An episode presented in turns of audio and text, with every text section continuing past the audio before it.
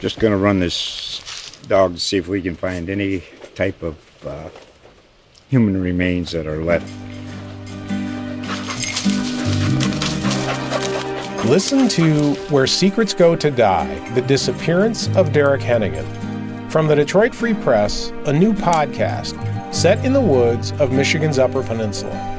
Available on Apple, Spotify, Freep.com, or wherever you get your podcasts. Welcome back to For the Water Cooler, the podcast where you get to chat with your favorite coworkers about what you watched last night. I'm Matt Scalisi. Joining me is my virtual office buddy, Caroline Darney. Caroline, I hope my voice sounds better than I think it does. I, I told you earlier, I think I'm going to sound like Nick Nolte today. I'm going to be the little guy from The Mandalorian from the season one. Everyone listening is like, oh my God, is this Nick Nolte hosting the podcast this week? Yeah, I, I, I have, uh, my voice has, my voice has, has suffered from a week of coughing, but I, I did thankfully record this week's uh, musical musical edition before my voice went out. So you'll all get to enjoy that later when we have our special guest on, Ryan McGee from ESPN, who we're very excited to have on to talk about Star Wars. Super a, excited about a topic that. we've discussed a good bit on this show, but I'm really interested to get Ryan's perspective on it, especially as a, a member of the. I mean, technically, he is co-workers with the, members of the Star Wars universe. Also so. true. He and at last week's guest Clinton Yates and this week's guest Ryan McGee have a Star Wars podcast. So Amazing. never so many odds. So it's a it's a nice like. There's a couple. They have a couple other people on it too, but like um, we'll definitely go into that and his his love for Star Wars and uh, maybe we'll even talk a little bit about College World Series, which is where I know Ryan from, which is a ton of fun. So. Well, we uh, we I want to lead off the show as always with a voicemail from one of our listeners, and just as a reminder, uh, we will play your voicemails here on the show if you call us and leave us one at 802 432 8308. Uh, you can also email us, by the way, at forthewatercooler at gmail.com. But we've got an, a voicemail from Stuart, who is the first time caller to the show this week. Let's uh, let's play Stuart's voicemail. Hey, Matt here, Caroline. This is Stuart from Birmingham. Just wanted to call in and give y'all a couple of movie opinions. Uh, I'm a first time caller and also a first time listener since last week was the first time I have tuned into the podcast. Um, so first I wanted to start with Asteroid City. I heard y'all talking about that on the pod last week. Uh, even for a Wes Anderson movie, I thought it was a little too pretentious.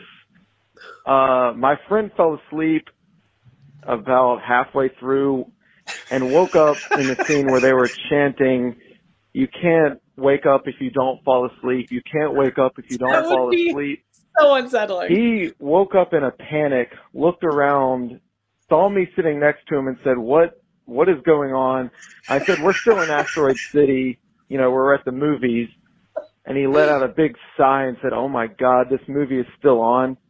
So that's that's the kind of experience we had with that one. Um, I did want to call in and give a movie recommendation. Uh, if in case y'all haven't seen it, Godzilla minus one was probably my favorite movie of 2023. Uh, I've this was the first Godzilla movie I've ever seen, uh, so I have no emotional connection to that franchise at all. But even if you take Godzilla out of it, it's a pretty remarkable movie and a very good character story, even without the giant monster in it. So if you haven't seen that one, I suggest go and see it. All right. Thanks for taking my call. See y'all next week. Nice, nice work from Stuart. First time caller, and he says first time listener to the pod. But love that. Um, first of all, you're totally wrong about I, am going to take our brand new listener and say you're wrong. You're totally, I, I, I, for look, I in in all seriousness, I totally get why someone, especially someone who is not a huge Wes Anderson fan, would be a little alienated and weirded out by Asteroid no City. No pun it's, intended. Yeah, that's true. Yes, I mean it's a weird movie. it's a weird movie. It's weird, but it is like, look, you go to a Wes Anderson movie And I think there's a lot to appreciate whether you have any idea what's going on or what's being said or not, because this dude is is crafting like physical objects in these movies that we do not get to see in movies anymore. People love to complain about how bad special effects look now.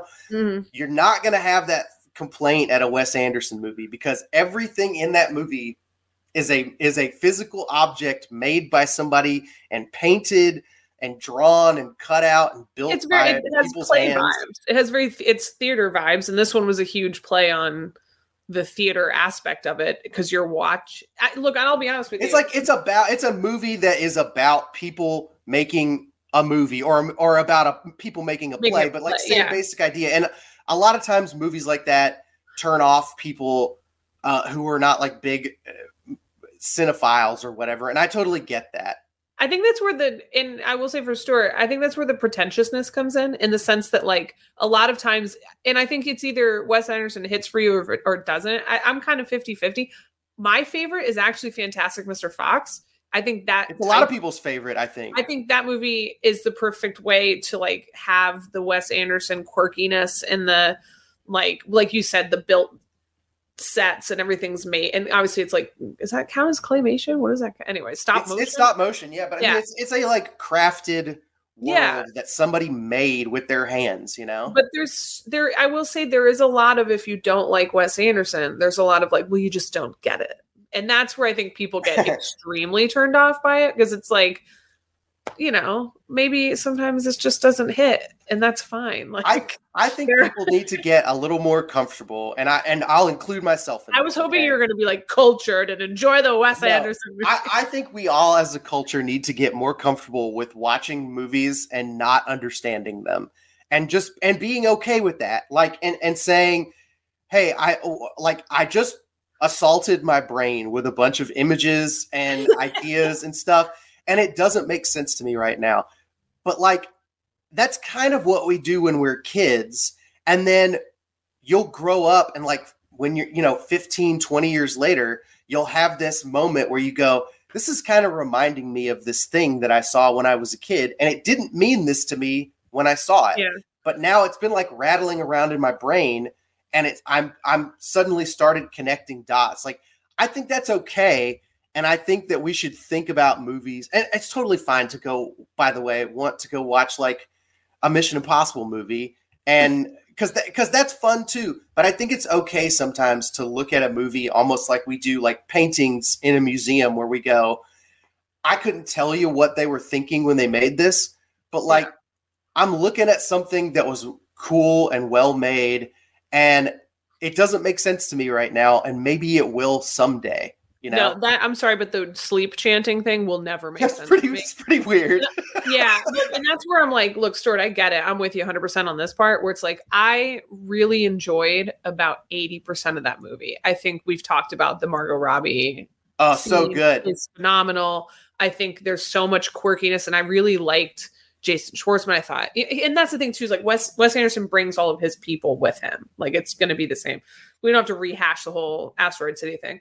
But that one like 20% where it's like kind of the when it went real weird near the end, I was like, when it's "Uh, a story oh. within a story within a story yeah yeah, I was like, this was so close to being like one of my favorite Wes Andersons, and it's kind of lost me at the end. But I will say, so I really wanted to see Godzilla minus one because I'd heard so much about it. yeah Um, and then it left theaters, but it's now back at Alamo in the black and white. So I'm trying to find a chunk of time to go see it in black and white because I have heard amazing things about Yeah. it. like and, and like the like Stuart said in the call in the voicemail. Like not just because it's a Godzilla movie, but because it's like extraordinarily well made and like the yeah, I'm very I definitely want to see it. I'm excited about it, and I just haven't had the chance to to do it. But like, if that's your first Godzilla movie, honestly, I would say try to stick to some Japanese ones. Um, yeah, I was. Did we, what is the worst one you could watch next? Well, the Uh, American, I mean, all of the The American 19 ones. What is it? 1996. Matthew yeah, the Matthew? Broderick one is really bad. It- it- I actually recommend them for its horribleness. So yeah, really it's like fully like that. It's it's like in that era of movies where there was a Taco Bell tie-in, And like you know, I have like a soft spot in my heart for for that kind of era of movie, Yeah, but it's stupid. It's the era where they try and make Matthew Broderick an action star. Yeah.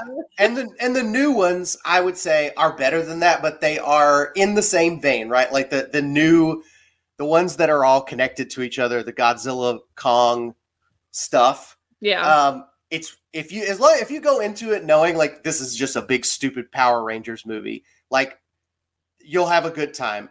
It's Yeah. There is nothing remotely profound about it the way that Stuart was talking about Godzilla minus one. Yeah. There's it's nothing to offer you emotionally. It's just big, stupid, giant monsters punching each other and doing wrestling moves uh, in a city and knocking buildings over. Did you? I did watch something else this weekend. Speaking of high, being cultural and high class, uh, have you seen Anatomy of a Fall yet? I have not, Caroline. You're ahead of me on this one. Yes. Uh, it's very interesting. Yeah. I think, yeah, I, I enjoyed it. It's an, it's. I've got a lot of questions about the French legal system.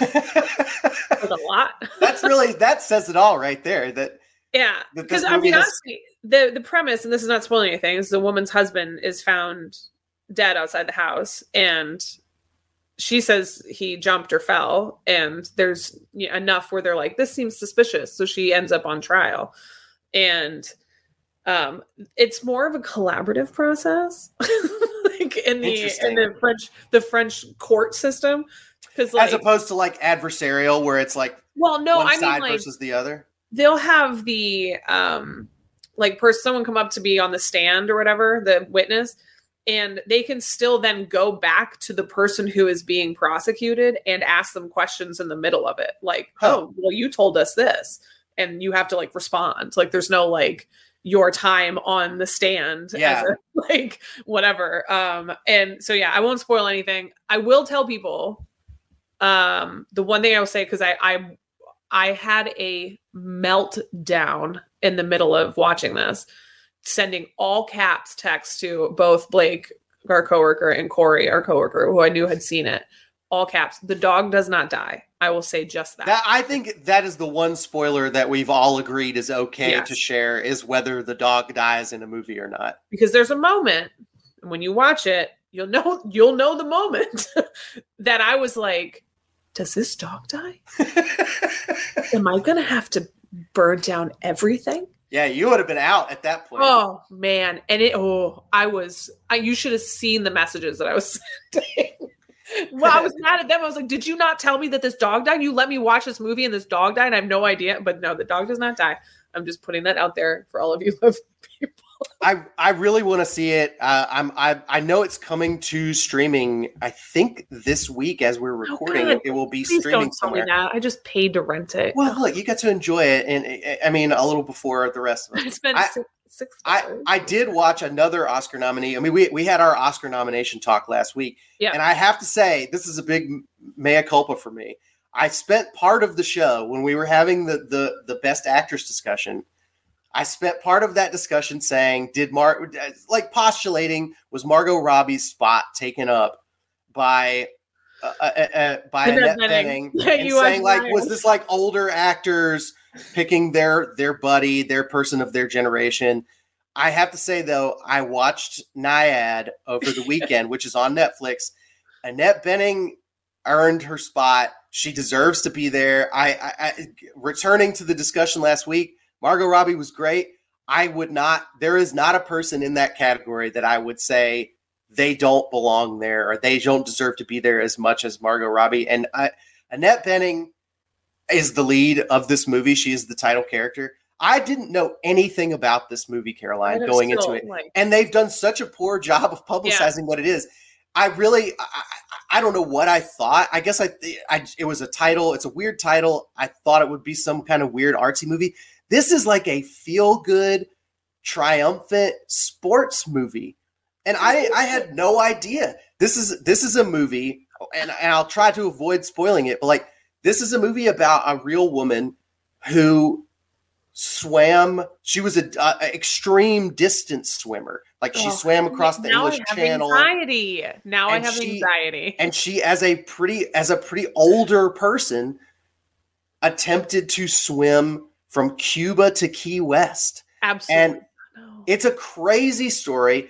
Jodie Foster plays her trainer in it, and she's fantastic. And Annette I, Bening is the swimmer. Annette Bening is the swimmer. Jodie Foster is her trainer. They're both so good in this movie, and this movie is like it, it. It is not the kind of movie that I would have thought would get Oscar attention. It is fully like this is a good time Friday night feel good movie. Go. I, I honestly, I really, I really think you would enjoy it, and I, I, I was totally su- surprised by it. I, I, it is not getting the attention it deserves. Yeah, that's fair. I am very much team if you say someone should be on a team, like a first first team all American type thing, like you have to tell us who you're taking off. So I can't take anybody out of Best Actress anymore. Yeah, now that I've that's- I was actually seen, like, and yeah. Jo and Jodie Foster fully earns her supporting nomination too. It's it's a, didn't get a best picture or anything though, right? no, it didn't. This those are the only two nominations it Was got. like- anyway, that's I'm like I'm always kind of like, how do you have like two of the best actor noms and then like not? yeah, I mean, I get it. It's like it's not the kind of movie that gets Best Picture discussion because it's a, it's a sports movie. yeah. but like it's it's genuinely it's it's a very enjoyable experience you will you will laugh and cry it's a good, good time go check it out well another thing that i've had a chance finally to watch this weekend caroline and you had already seen it you're, I, I don't know how much of it you've already seen Have I've the seen whole show? all of it, all So- nine episodes. i've seen the first two episodes which is all that's out as we're recording this of masters of the air on apple Yes. and I- I'll be honest, I was not like a band of brothers guy. So I don't have a ton of experience. Like, hold on, you didn't watch it or you didn't like it? I think I watched it once when it came out, and I, I it's not a thing that I've revisited. oh, um, highly recommend. Okay. But but like so so look, I didn't I don't know what I was expecting. I knew Yeah. that Barry Keoghan was in it. I knew that Austin Butler was in it. So like that's two pretty major stars in this show. But it's so much it's so not what I was expecting from this show. I Yeah. I, I I think we've talked a little bit about before this like category of TV show that I like a lot where it's not necessarily all about big plot twists and um, character drama, and it, it's mostly like people being really good at a job. And I feel like this show kind of fits in that category so far through the first two episodes. There is for sure dramatic stuff happening, oh yeah, but what like what I love about this show is it's a it's a it's watching a bunch of guys first of all who are all really young. All of these characters, it's Yeah. it's it's that thing of like it's World War II, so the the people who are doing the most important and dangerous jobs in the world are like 20 years, years old. old. Yeah. And then you're watching them use all of this incredibly specialized equipment yeah. that was purpose built to do one thing and they all know how to do it even when they're like puking from air sickness. Yep.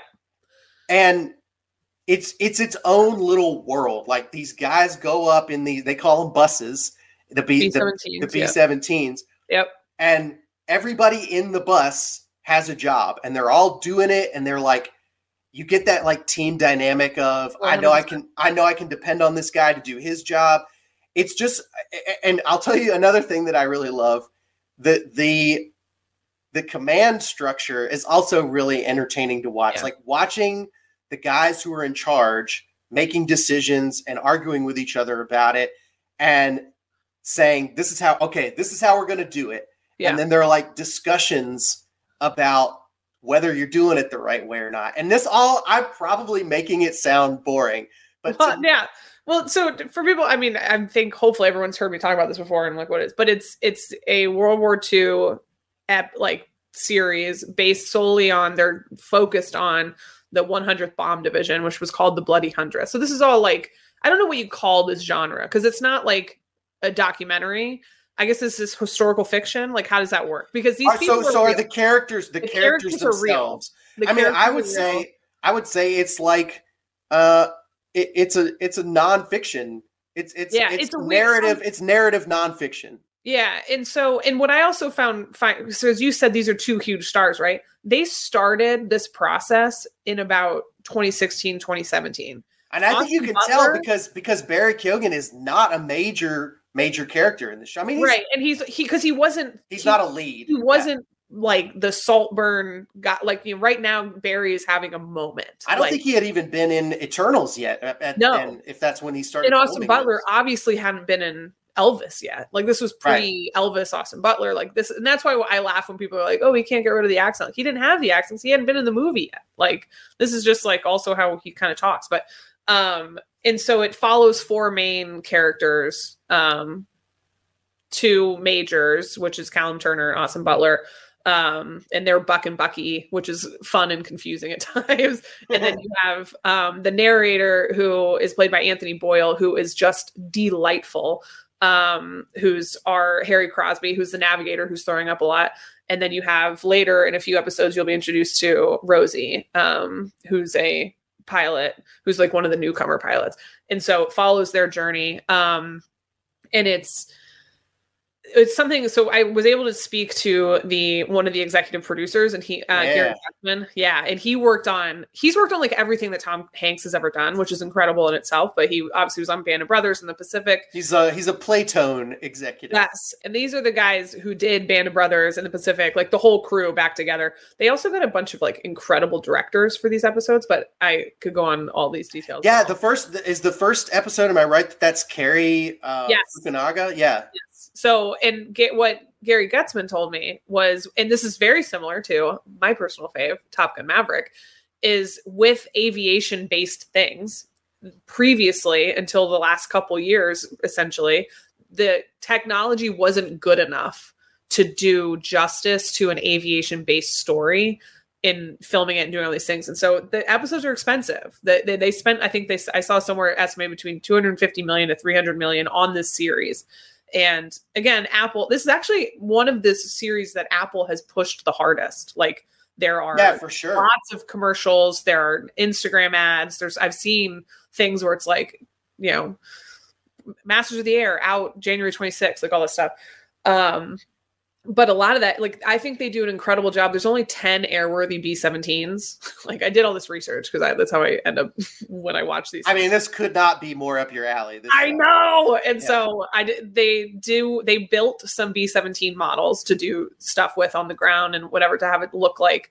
And that makes sense because at the time in 1944 or whatever it was that they're basing the action, um, B-17s were new. They were being built new because those were like the new technology planes that were being flown. So it's Yeah, you hear them talk in the show about like, oh, we gotta wait. Like if they lose one, basically, they're like, we gotta wait till they crank another one out before Yes, we can get one. oh gosh. Anyway, I love the show. I'm so glad that you're enjoying it, and I highly recommend it to everybody. Um, it's gotten really great reviews. It's like certified fresh on Rotten Tomatoes. Um, I don't know the cadence of the episodes if it's going to be one per week after the first two or whatever. But I think that's what they're doing. Yeah, of, one of the things that I absolutely loved and what I think they did so well, and these are all Band of Brothers specific. They're based on books and memoirs written by people that were there that are t- sharing the stories, and that makes sense, obviously. Uh, but what especially Band of Brothers is the thing that everyone everything is compared to because it was the the gold standard that was even though none of the actors were nominated for Emmys, but I don't have time. Um the camaraderie because you have to care about the people right. and like what they're going through and that's why this cast is so special i think because like callum turner is i think going to have an incredible career after this um he's fantastic he plays one of the leads across in his chemistry with austin butler on screen they play two best friends that came over together from the states and now they're in england flying these missions um and all of them i think i texted you maybe i texted someone else and i had a conversation with anthony boyle who again plays the narrator and he talks about how like someone told him he has he works in period pieces because it looks like he hasn't seen the internet and so they did a really Right. good job of casting like they didn't have ipad face like none of these guys look like they've seen tiktok so No, like I mean, especially Austin Butler and Barry Keoghan. I I, Yeah. I already could have told you about them that like they look like they're from another era. yes. and, I a lot of the a lot of the casting in this is like that. I I think it's interesting, which I wouldn't have known this had I not watched some of the interview clips that you did with the cast. Yeah. That like other than Austin Butler, the vast majority of the cast are actually English or uh, or irish or from Yeah. the UK in general, Yeah. playing 1940s Americans, which is Yeah, which is it's- funny especially considering in the show these guys are in England and they all hate Englishmen. Yeah, the show. they have they beef with the RAF, but yeah, and so I will say too, like I said, I've talked to a couple of them, but one of the things that's so special to me as someone that like my grandfather served in World War II as a B twenty four tail gunner, like my father flew, obviously I flew um, is that these are like real people's stories. And so I asked both Callum Turner and Austin Butler. Actually, I'll switch, switch order. Austin Butler answers the question first. So Austin Butler and Callum Turner about their experience playing um, Gale, e- Gale Cleven and John Egan. Um, and I thought their answers were super awesome. So we're going to drop those in for you here what extra that you had the ability to really dig into your characters. What kind of research did you get to do or experience shared with learning about your your buck and your bucky? You know i it started with a lot of reading and, and watching and, and just trying to find as much as we possibly could. For, for myself there was this really helpful moment when uh, Cleven's family sent a, a, home movie that they had recorded of him, and it was it was not uh, you know it, it, was I don't know maybe a year or two before he passed away, and uh, and so, but he just had these incredible stories, and hearing the tone of his voice and hearing how he told stories and um, and I just I felt like I could see his soul, you know, and, and that that was that was the most helpful thing for me. They're the coolest guys. Uh, I, the, the, the, Egan's the coolest character I'm ever going to play. You know, he's a real life hero, and he, on top of that, he's he's he's outlandish and gallivants and mm. sings and dances and does what he wants. But at the crux of it, he's one of the people that saved the world. You know, and it's that juxtaposition is just such a beautiful thing for me, and I, I, I, feel like crying all the time because of how lucky I am that I got to play him. Mm. Uh, seriously, and like, it means so much to me. This, and uh, and it did at the time, and, and, and I think it always will. What a cool, what a cool interview with with those two guys, and um, you know, I, I think one thing that lends itself really well to this like character driven story about the show and not that not that there's not great character work in the Top Gun movies, right? But like I yeah, think yeah. I think the Top Gun movies started focuses on the flying. And and it started a trend of I think fighter jets specifically being like the thing to show in movies. Yeah. So it's much more action oriented and outside the plane photography whereas like I don't know that there's a lot of movies and TV shows about guys that flew in these bombers where it's a group of them and it's much more about them around in the plane. they're communicating with each other. It has a little yeah. bit, and we're gonna we'll talk about this actually later with Ryan, but like it's a little bit more Millennium Falcon than X-wing because yeah. there's like parts of this are like there's a guy in one part of the plane and he has to get up and run to the other part of the plane to tell people something, yeah. which is not something you would think about at all in a in a in an Air Force type movie you know? I think i think that's really a really cool dynamic and it actually like puts more of an emphasis on the characters in yeah. a way. Yeah and i'm excited. I'll ask you each week uh, when new episodes come out for a little. We'll do like a two minute segment on masters of the air i mean that's mostly like I, am just texting you during the show like asking you to explain flack to me and stuff. It's my favorite but yeah so um I'm excited for people to see it because I truly, truly, truly, truly, truly love the show. Um, and so I've been very, I'm, I'm ready to like write people off if they hate it. So it's very exciting for me. Um, no pressure, but uh, we're gonna take a quick break and then we will be back with the aforementioned Ryan McGee. We're very excited to chat with him about the galaxy far, far away.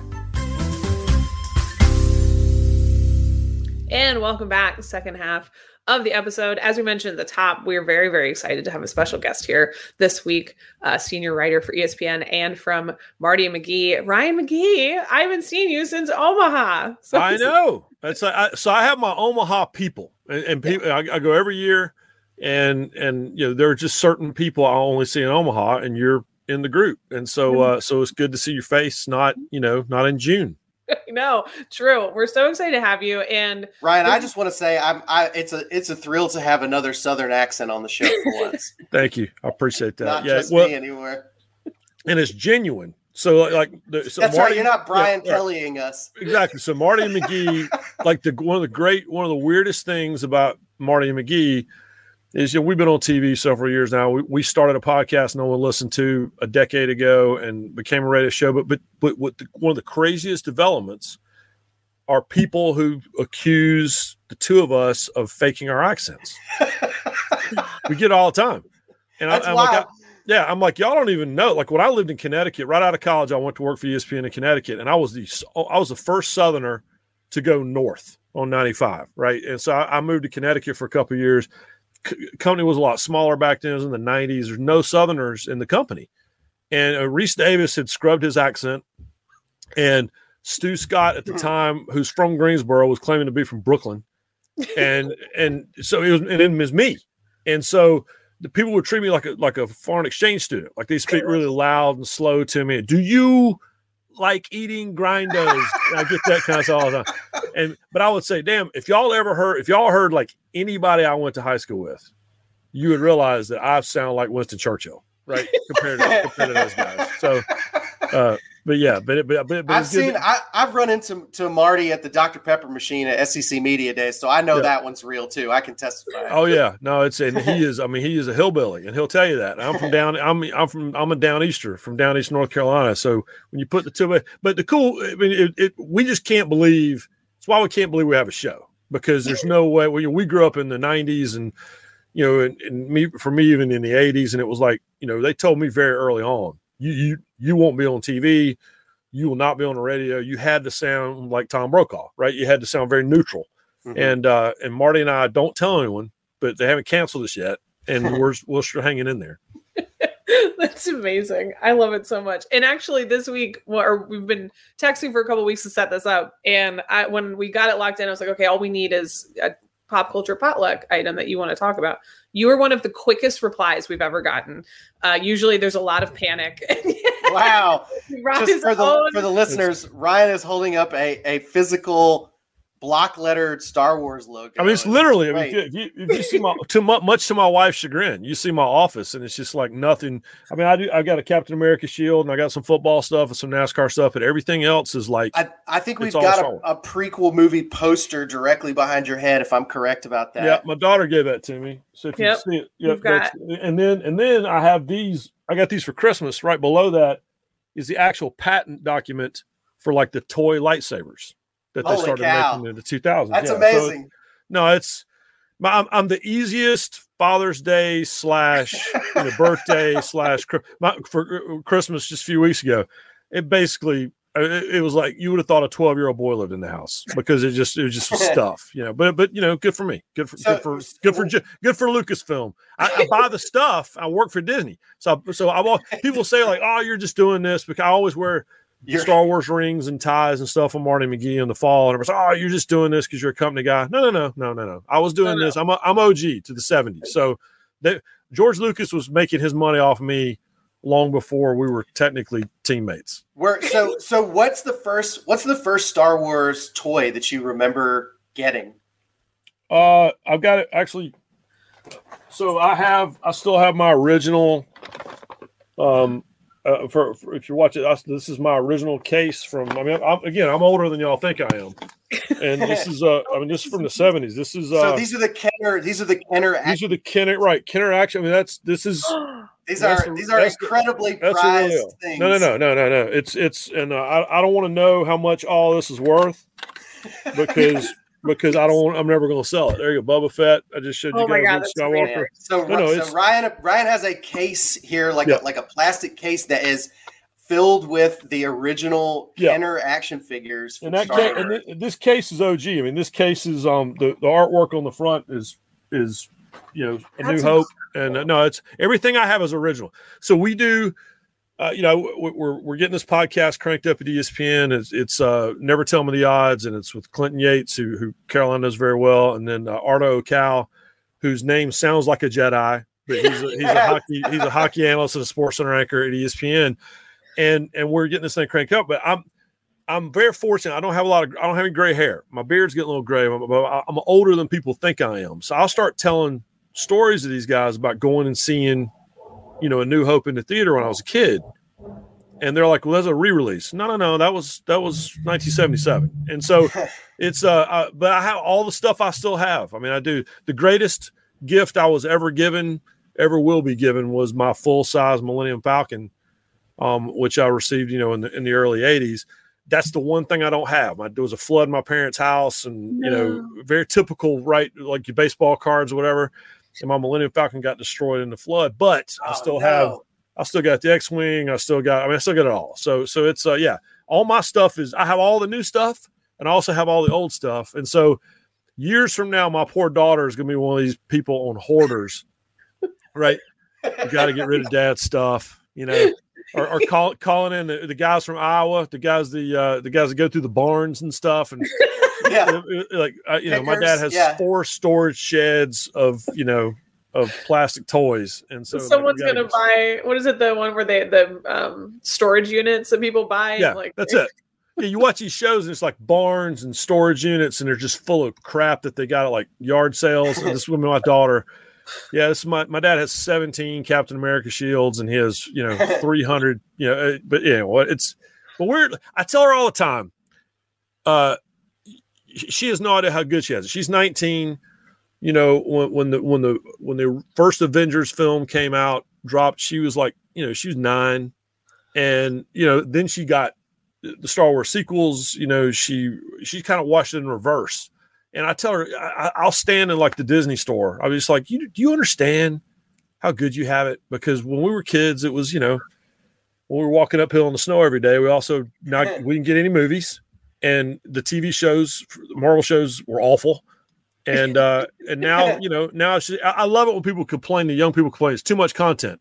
Whatever, I- you know. I know. It's totally it's wild. I- Ryan, I- this is a subject that comes up a lot on the show because I'm I'm a little younger than you, but I am also a dad of a teenager, and it it is it is hard for for us people our age to like get across to younger fans the idea that like for me, and I was born the year Return of the Jedi came out. Yep. So my whole life being into Star Wars, it was like something that was being passed down to me that I wasn't an active part of, but I was I was really into it, right? And there were there were toys I could buy. Uh, I was like the micro machines generation of Yeah, Star Wars go. fan. Yeah. But like it, it in terms of the movies, it's just what there was, and you can watch it and rewatch it. And getting it on VHS was cool. Getting it on DVD was cool. But like, it wasn't this sort of um, to, to me, and and I'm sure there's a lot of fans who don't who disagree with me. To me, as a person who my whole life I considered myself like in any room, I probably was the biggest Star Wars fan there.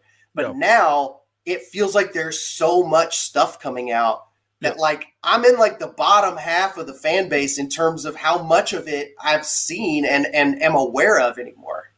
Yeah, and it's it used to be, you know, you had that expanded universe, and it was books, and it was comic books, and it was, and it's funny because people will bang on, like the the, the infamous holiday special, right? Um, that's all we have, man. That, that's it. You know, you know and, and so so you, you yeah. right you can you can bang all you want on donnie and marie doing their star wars special i remember it because it's all we had you know Were you pumped for it? Oh my god when, when mark hamill was on the muppet show it's the biggest thing that ever happened in the history of television to me you know and so we just didn't have anything and so and what's really striking too is like I, I will i will literally stop what i'm doing to watch any of the films any of them but i'm a return of the jedi guy. I am you know the 40th anniversary. I know how old you are because we just had the 40th anniversary and i bought all the gear but the, but that's the one. And so for me um and when when return of the jedi all the 40th anniversary stuff and the, i live in charlotte and the, and the charlotte symphony played the live music and i went to that. Um but they re-released the film on the anniversary day in the theater. And I've seen the movie so many times I could literally recite it all right now. I mean, I have I have books about Admiral Ackbar here in my office, but but seeing it in the theater was stunning. It was stunning because the last time I had seen it on the big screen was probably when they did the special editions in the late '90s. yeah, Um, it's not the same technology. it's not, don't- well, and, and it's ju- but just seeing it on the big screen. And so Yeah. you're talking about your teenager. Like my, what the cool thing is, this is what my daughter and I have, right? She's not really into sports because sports is what has kept dad on the road her whole life, right? I, so I get yeah. that. And she loves movies and she loves production. She wants to get into TV and film production, which is great because I, I love that stuff.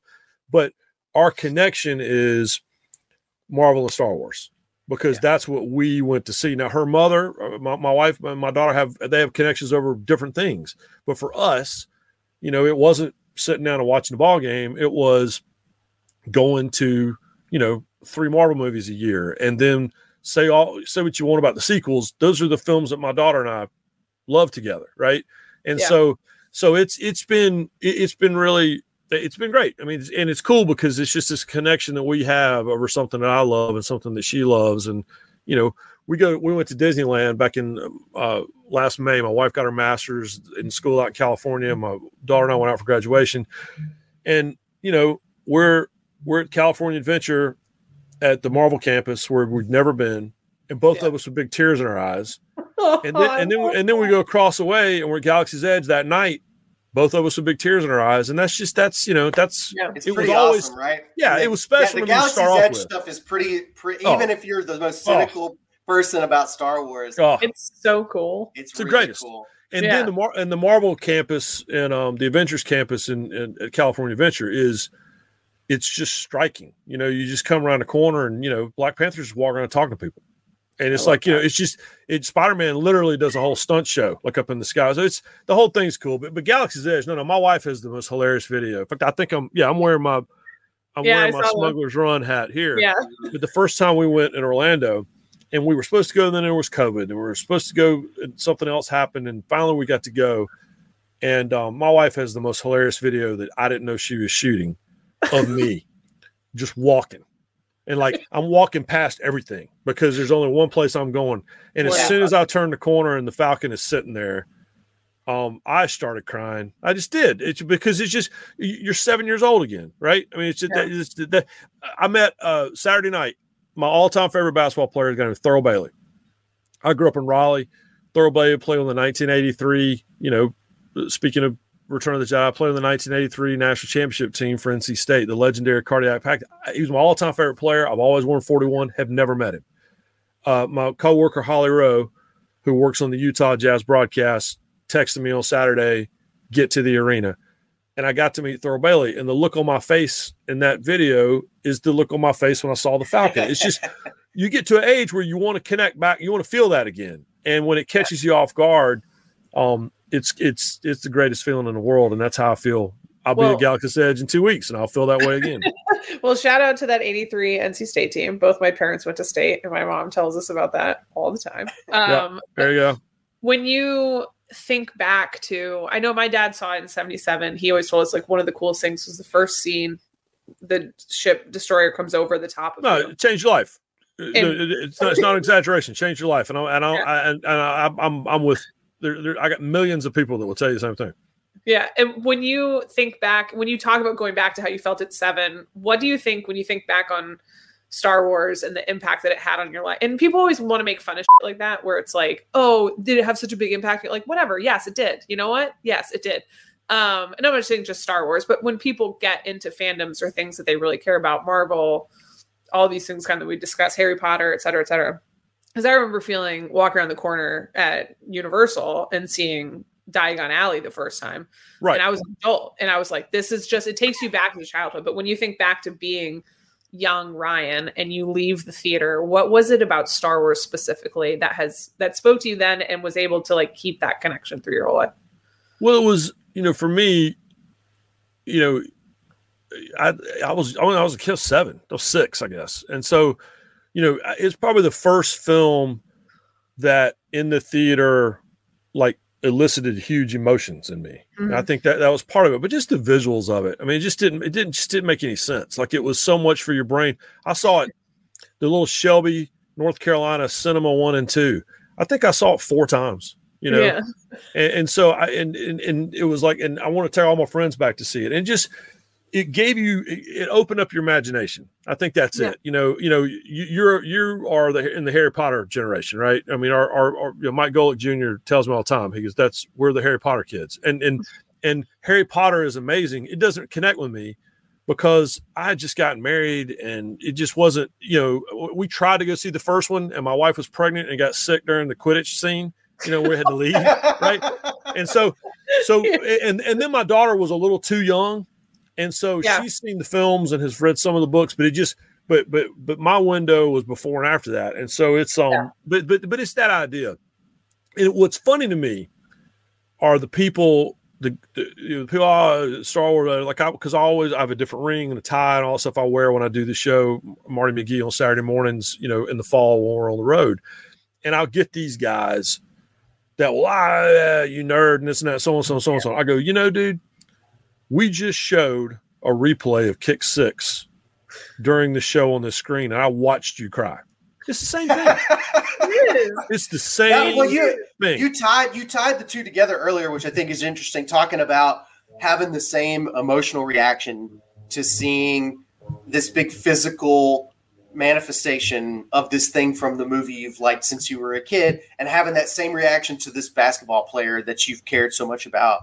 And I mean, I really do think there's a there's a ton of crossover between sports fandom and pop culture fandom in certain uh-huh. certain aspects. oh, Star yeah. Wars is one of those things. But like it, they're, they're I, I, you know, it's funny that I think this is much less the case now.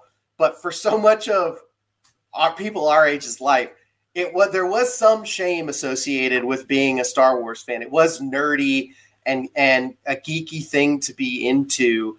Eh, whereas, like, if you know the the on base percentage of the second baseman of the Cincinnati right. Reds, that's somehow not nerdy to know that. yeah, it's the same thing. No, it's the yeah. the guy, the guy who wears his hockey jersey to church, right? The guy, the, the guy, the guy who wears his Shohei Ohtani jersey to the grocery store and the, you know, all the guys this past week, the, the people, all the men and women this past weekend who wore, you know, their their you know, their Barry Sanders jersey to try to give the Lions good luck or whatever. Yeah, it's the same thing. It's yeah. cosplay. That's cosplay. It's the exact same thing. The the the the dude wearing the the jersey, you know, the Joe Namath jersey to the Alabama games, he cannot give me a hard time for dressing up like Captain America. He can't because it's the same thing. And the same people who will I do Sports Center a lot of times from my house in my basement, and my basement is about half and half sports stuff and you know Marvel and Star Wars stuff. And I have a line of helmets in the back, and there's um there's a, a race worn Jimmie Johnson helmet, you know, next to the my Luke Skywalker helmet, which which is next to my Captain America, you know, OG World War II helmet, which is next to, you know, a Mandalorian mask, which is next to Ricky Craven's helmet that he wore, you know, when he won at Martinsville. It's just it, it it's next to a football helmet from the Myrtle Beach Bowl. It's all the same thing. So if yeah. I if I have those things behind me, and meanwhile in in your you know your sports cave at your house, you know you have the jersey that the guy signed for you, or you have a helmet that you bought at the bookstore at all at the Auburn bookstore. Then it's the same thing, man. And it, and I don't. It's the passion of it. That's that's the cool. And and it's in it. You're right, Matt, because it's like growing up. There was a little bit of shame attached to it, but now we're living in the golden age of nerds like it's yeah, it really is. I mean, it's it's crazy. But but you can't you talk about baseball, Colin? you cannot get on. I'm not a big analytics guy. So, but you cannot get on me because I don't understand WAR. And and I can't get into, you know, 10 pages of Bill James baseball analytics. You can't you can't get mad at me if I want to have a nuanced, you know, conversation about, you know, kyber crystals. Same thing. Yeah. It is. Same thing. Well, I, I, have to say, I, I am listen. The, the, more, not that I ever doubted you, but the more we're getting into it, the more I'm I'm starting to become concerned that my tri- my trivia challenge I have planned for us this week is not going to be challenging enough for you, Ryan. Oh God, he's going to smoke, absolutely yeah. smoke. I, we'll, we'll, see. No, we'll, we'll, see. We'll see. Yeah. Ryan, what has been your favorite new Star Wars content? Like we now, especially like I'm with you. I would consume every single ounce of everything you want to put in front of me. I'm like, Secret Invasion, not my favorite. I'll watch all of it. Don't care. Yeah. Um, what has been your favorite newish? Like, we'll say I don't want to. I don't want to do like the Disney era. Like, yeah, I guess maybe like the Disney Disney era, maybe Disney Plus era. I don't know. I'll, I'll leave it open to you. But like the newer content, what has been your favorite? Um, and why? I mean, I, you can't. I mean, it's it's um it's hard to beat the, the Obi Wan Kenobi series. Um, and that has a lot to do with again yeah. has a lot to do with me watching it with my daughter because yeah. my daughter um really was raised on the prequels. You know, before we saw the mm. sequels, and so you know, and I, I remember when she's a little girl, uh, she loved Hayden Christensen so much mm. and loved Anakin Skywalker so much and was so heartbroken, you know, when she when, when when obviously when he fell to the dark side, she even had like a she still has it. She has like a this doll size action figure that look I mean the, it looks just like him. It's crazy. Yeah. But I remember her looking at me as a little girl and saying, "How did he not get nominated for an Oscar for this?" And it was the sweetest thing because I want to go, babe, you don't even understand. that poor guy's life was ruined because yeah. people said he couldn't act or whatever. But I just, but the Kenobi series was so good because uh, to me, what, what's great about now is that you can be as hardcore deep dive as you want to be. Yeah. And you can also keep it on the surface level. And, you know, and if you want to watch some, a, a dark, honestly, kind of hard to hear, you know, slow build up mystery, that's Andor, right? I mean, that's Andor's a grown up television show. And yeah. if you want something that ties in back into the old days, then you've got Kenobi. And if you want something that is tied to all the new stuff, and I say new stuff and everything's come out since 2000, then you know now you have um Ahsoka, and you have these. So, so, I just I like the fact that you have different levels of it, and you can be as as deep dive as you want to be not even getting in all the animated series and, and all that right, stuff. It's, where... it, visions and all that. So you can watch as much as you want or as little as you want. But that's what I like. But I but Kenobi's tough to top. And I tell you, the guilty pleasure for me is Solo. If Solo oh, was on, so I, was I really like that. Solo. no, Solo. Oh, so, Solo. Solo is a good film that was destroyed by the people who think they love it more than we do. Yeah. You know. you know, and, and the timing of it was bad. You know, it came out too soon after the film, right before it. And there, there's a lot of that. Um, but but that movie's so good, yes. and it doesn't have to change your life. Part of part of the problem with I think a lot of the old school fandom is they want to recapture that that feeling we were just talking about about yeah. you know the opening shot of A New Hope. Yeah. That's a one time deal, and you know and. And I'm ne- the reason I love Return of the Jedi was I've never been that moved emotionally in a film. Never. I mean, I was 12, and it just was the way that thing ended, and I was like, "That's it." I mean, it's never going to get any better than that. and so, right. And now, because there's a lot of content, you know, it doesn't all have to change your life. Right. And and I think that's the part that people struggle with, which is, um, you know, th- they want to recreate the moment that that that altered their chemistry, and the reality is, is um, they're not all going to be like that. So solo, if solo's on, I'm done. Like I'm so solo is the we always talk about if you're on the road, which we all are all the time, and you just got out of the shower. I mean, not, it's a TMI, but you know, you get out of the shower and your TV's on in the in the hotel room.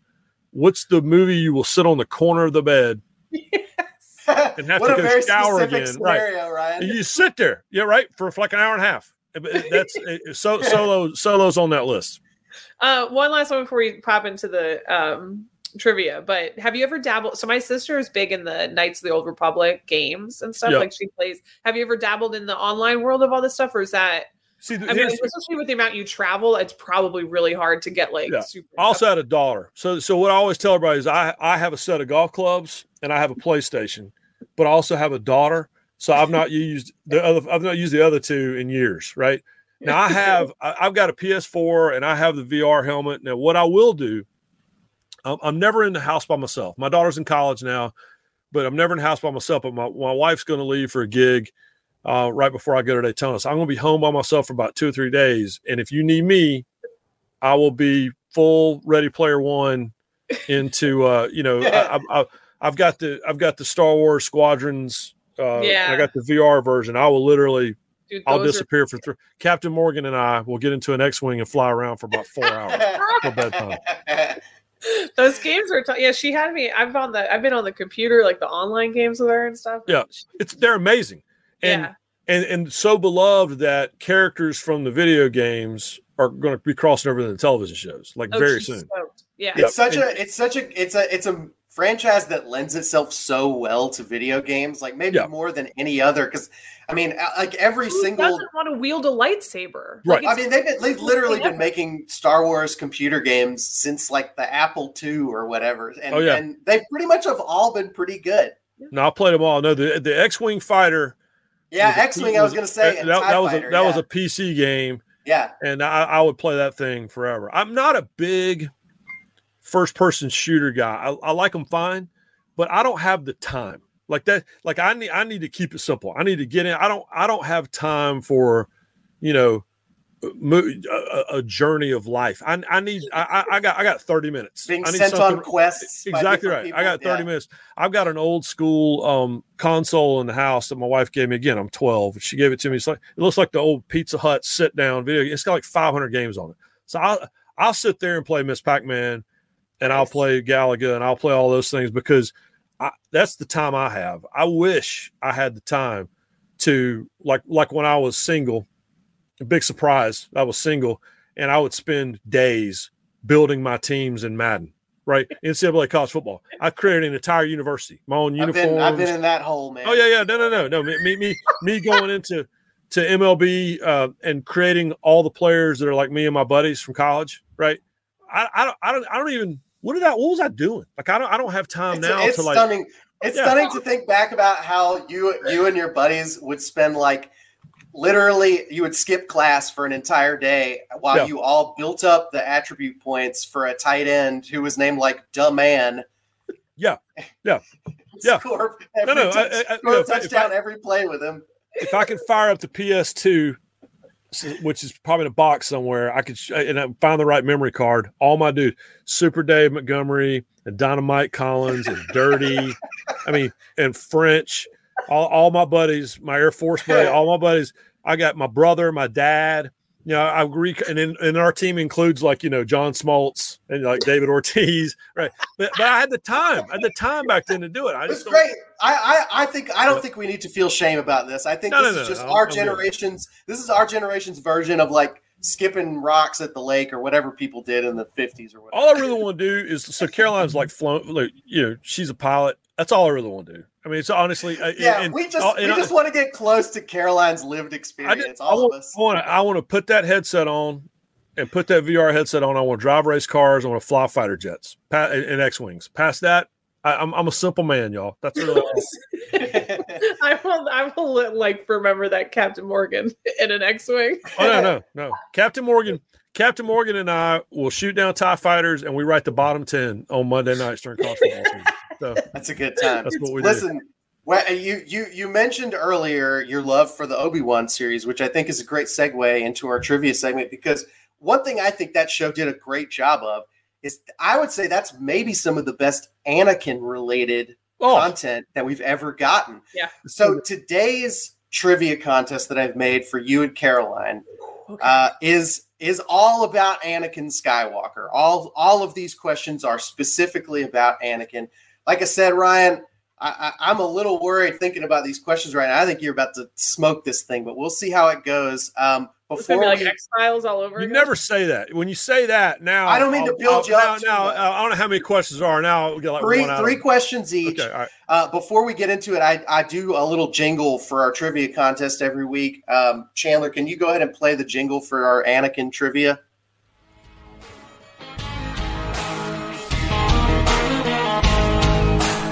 Anakin of mine better be proud of me. Even if I'm ugly, he'll still kill the younglings. When he fights in lava and it burns him black, he better say, Mmm, I like it like that, chef. And if he changes sides to dark from light, I wanna hear him say, yeah, yeah, yeah, through his breathing mask. Anakin of mine, better part they spine.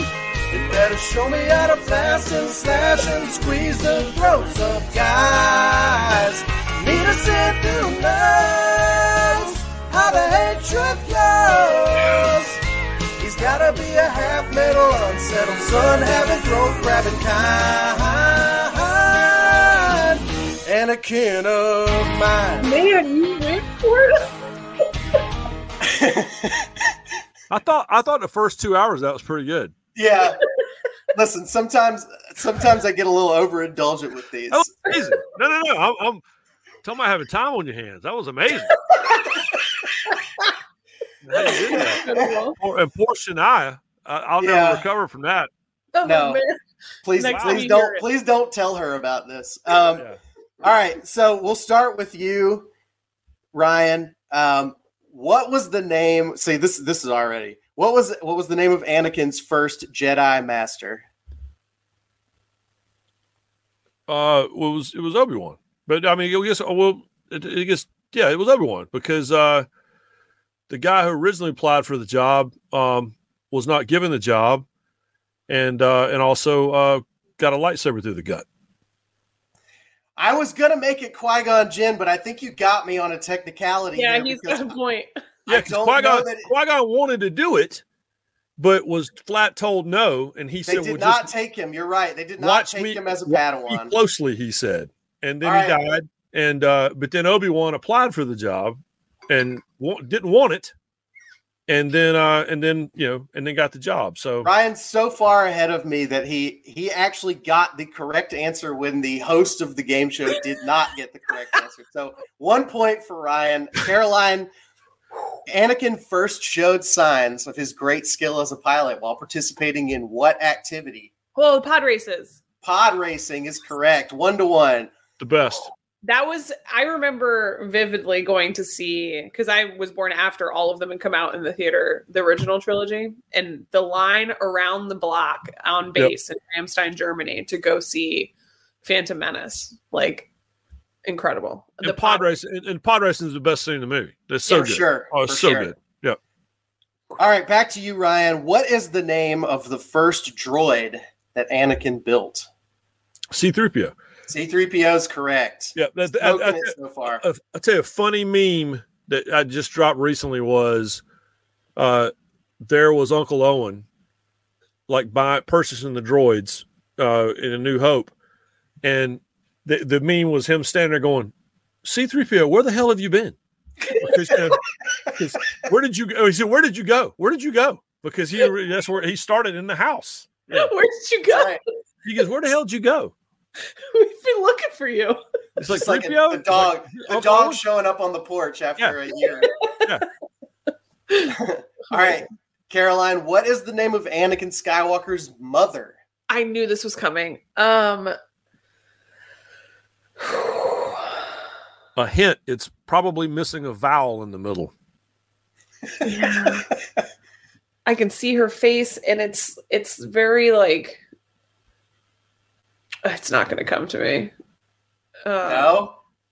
It's like a meat meter type thing.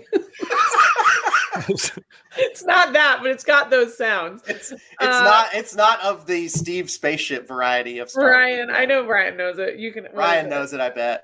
Is What is it, Shmi? It is Shmi. Shmi. Yeah, Shmi. is it. If you're mi- that's what I'm saying. It's missing a vowel in the middle. Like Yeah, you're always like- like, it should, be, it should have been something. But yeah, Shmi. All right, Caroline's gonna need some luck to pull this Yeah, out. Ryan, it. your last question: What is the name of the lava-covered planet where Vader slash Anakin was burned in a fight with Obi Wan, leading to his confinement in the famous black suit? uh, Mustafar. Mustafar. He got Mustafar. Ano- Incredible. Another another funny because my, my Instagram algorithm, as you can imagine, is com- just completely eaten up. It's with Star all Wars Star. Wars, yeah. that's all, that's all it is. And the uh, um, but but another meme of the other day was it was a series of photographs, and it was lasagna or Mustafar, and it was like close up pictures of lasagna, and then close up pictures of Mustafar. I'm like, I am enjoying this way more than I should. Just get. I have the high cheese, That's it. Anakin. I like when they do the ones with the uh like marshmallows. Oh, it's the And best. they have I hate You're you. the chosen one. Yeah. I hate you. And it's burning. It's the best. It's the best. I saw. also, I will say, Hey. Revenge of the Sith, like we talked about Solo, Revenge of the Sith does not get enough love. at Oh, all. it's That so good. It's just hard to watch. good. It's for Yeah. sure better. It's for sure better than episode two. It was a big step up. Episode it's two just- was the worst one. It's just hard. It's just hard to watch because because you know it's coming, and Yeah. you know, and now you knew him as a kid. That's what, and again, uh, you know, spoiler alert for anybody that's y'all had a couple years, so you should already know this. But like in the Kenobi series, that I mean, the, the most heartbreaking scene is when he says, "I'm sorry, Anakin, I'm sorry," and he goes, "I'm sorry for all of it." And that's that's when you're just like, you know, he's a kid. But then, but then we get a reminder in Ahsoka that yes, he was a kid, but he's also super, super scary. So Yes. right when you start feeling bad for him, you don't you don't feel bad for him anymore. He's an angry dude. He's Yeah. an angry dude. Caroline, just just to preserve some To dignity here, Yeah. who were the two witnesses to Anakin and Padme's wedding? Oh no. Um was it I think it's Obi-Wan and Jar Jar? It is not. That would be really funny if they were there. That would be funny. Do you it? know what it is, Ryan? Yeah, it's uh R2 and C3PO. That's right. Is it really? Yeah, Ryan swept the whole thing, man. Yep. Killed it. Oh man. Damn. Well done. I knew that was gonna be a tough one. I Well, I um, can't. These, these are the moments where I can't decide if I should be proud or if I should go to therapy. Because Ryan, this was I swear like that was me with the X Files episode that we did. oh yeah, yeah, yeah. Yeah, her and Stephen Godfrey were just absolutely. It was like a home run derby where nobody was missing every like time. we were giving him extra information on top like as he was reading us the question we're like ah yes that's that where this happened and these things went on Yeah. and everyone knew about that yeah that's Yeah. wild Well, well, you find well, you find my brother talks about this all the time. My brother is a is uh, he's three years younger than me, but he's so much more mature than I am. And but my brother went to Yale Law School and played baseball at Wake Forest. I mean, he just he's the man. But my brother always talks about this in relation to sports. Like he loves baseball so much. And you're on a plane with someone, and my brother's got on an Orioles hat, and somebody on the plane will go, "Oh, you're an Orioles fan?" And my brother go, "Yeah." And he'll say, well, I'm a big Orioles fan too. And then my brother says, then he can't help himself. And for the next 10 minutes, he talks way too in depth about the Orioles and what they need and the so and so. And I can't believe we're struggling so much, you know, on the road at night and against left handers or whatever else. And you look at the guy next to you and you go, oh, I went too far. Like I went way too far. Like that, dude- that, dude, that dude is I've made a huge you- mistake. Like, all I did was say I was an Orioles fan, nerd. Shut Yeah. up. And that, that's that's how I feel sometimes when it comes to this stuff. But so a lot of time we're on the road during Marty McGee, and I get some fan. Oh, Ryan, I saw a, I saw your you know Boba Fett pin. You know, man, Boba Fett, that's great. And then five minutes later, the guy's like, "Man, why the hell did I even bring this up?" Because You're like, you're like, McGee's you're like never going to shut up. that's actually Jango Fett on the pin. Yeah, yeah, yeah, yeah, yeah. well i will say my last thing um because this is where i definitely you the knowledge is much higher with you i my just show my true love for this series uh i was in lake como two years ago and i told my friend brian i was like i really want to go to this Balbianello, like um, Yep. Villa, Villa, Yep. Balbianello, because not only was Star Wars filmed there, but they also did um, Casino Royale, a scene Right, at Casino Royale, right. whatever. And it is the most beautiful place I have ever seen in my entire life. We No, got no, a it's- it's- beautiful it's day. Yep. But I went and I made I made my friend, and I'm usually like I'm a pretty self sufficient um like wannabe influencer when I'm not even but I'll take my own selfies and like whatever. I don't I never ask anyone else to do anything. But I did have Brian, my friend Brian, film me doing the I don't like sand. That's it. It's like right where he leans on the edge. He's like, I don't like sand. It's corpse. No, no, wait. I was in Key West with my wife, and we're we're fin- it's our first, it's our annual post college football. Hi, I'm your husband Ryan. I'm sorry I've been gone since Labor Day weekend. You know, trip. We always go in the middle of January, and uh, next year it'll be February because the damn national championship game is going to be on January the twentieth. But we're sitting on a little stretch of beach there in Key West, and I've got my toes in the sand, and she. I was for like ten minutes. I'm just sitting there, and she goes, "Just say it, I don't like sand. sand." Yeah, and it- it's, Of course. it's, It's everywhere. it's in everywhere and it's in my toe. Yeah, oh yeah. But it's uh, Oh man. that's why that's why she loves me. I love you. I know. That's us. I love it so much.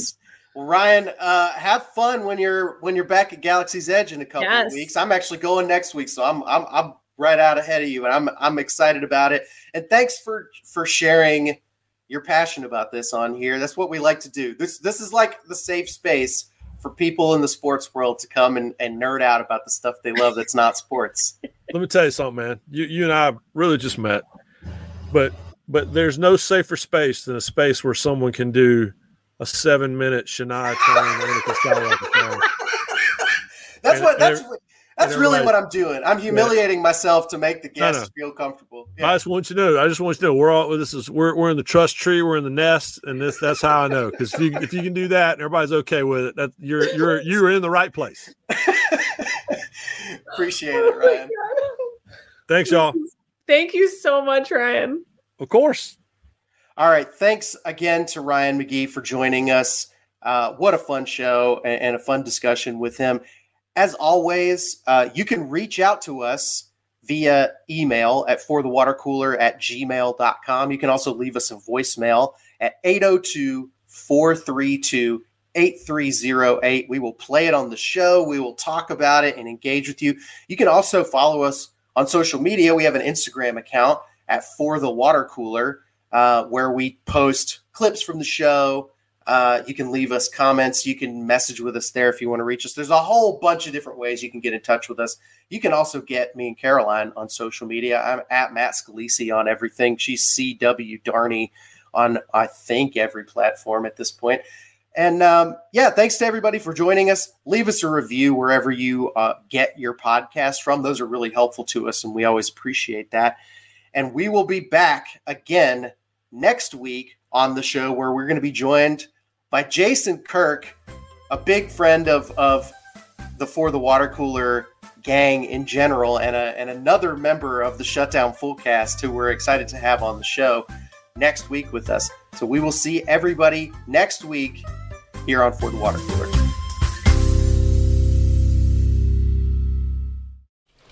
Just going to run this dog to see if we can find any type of uh, human remains that are left.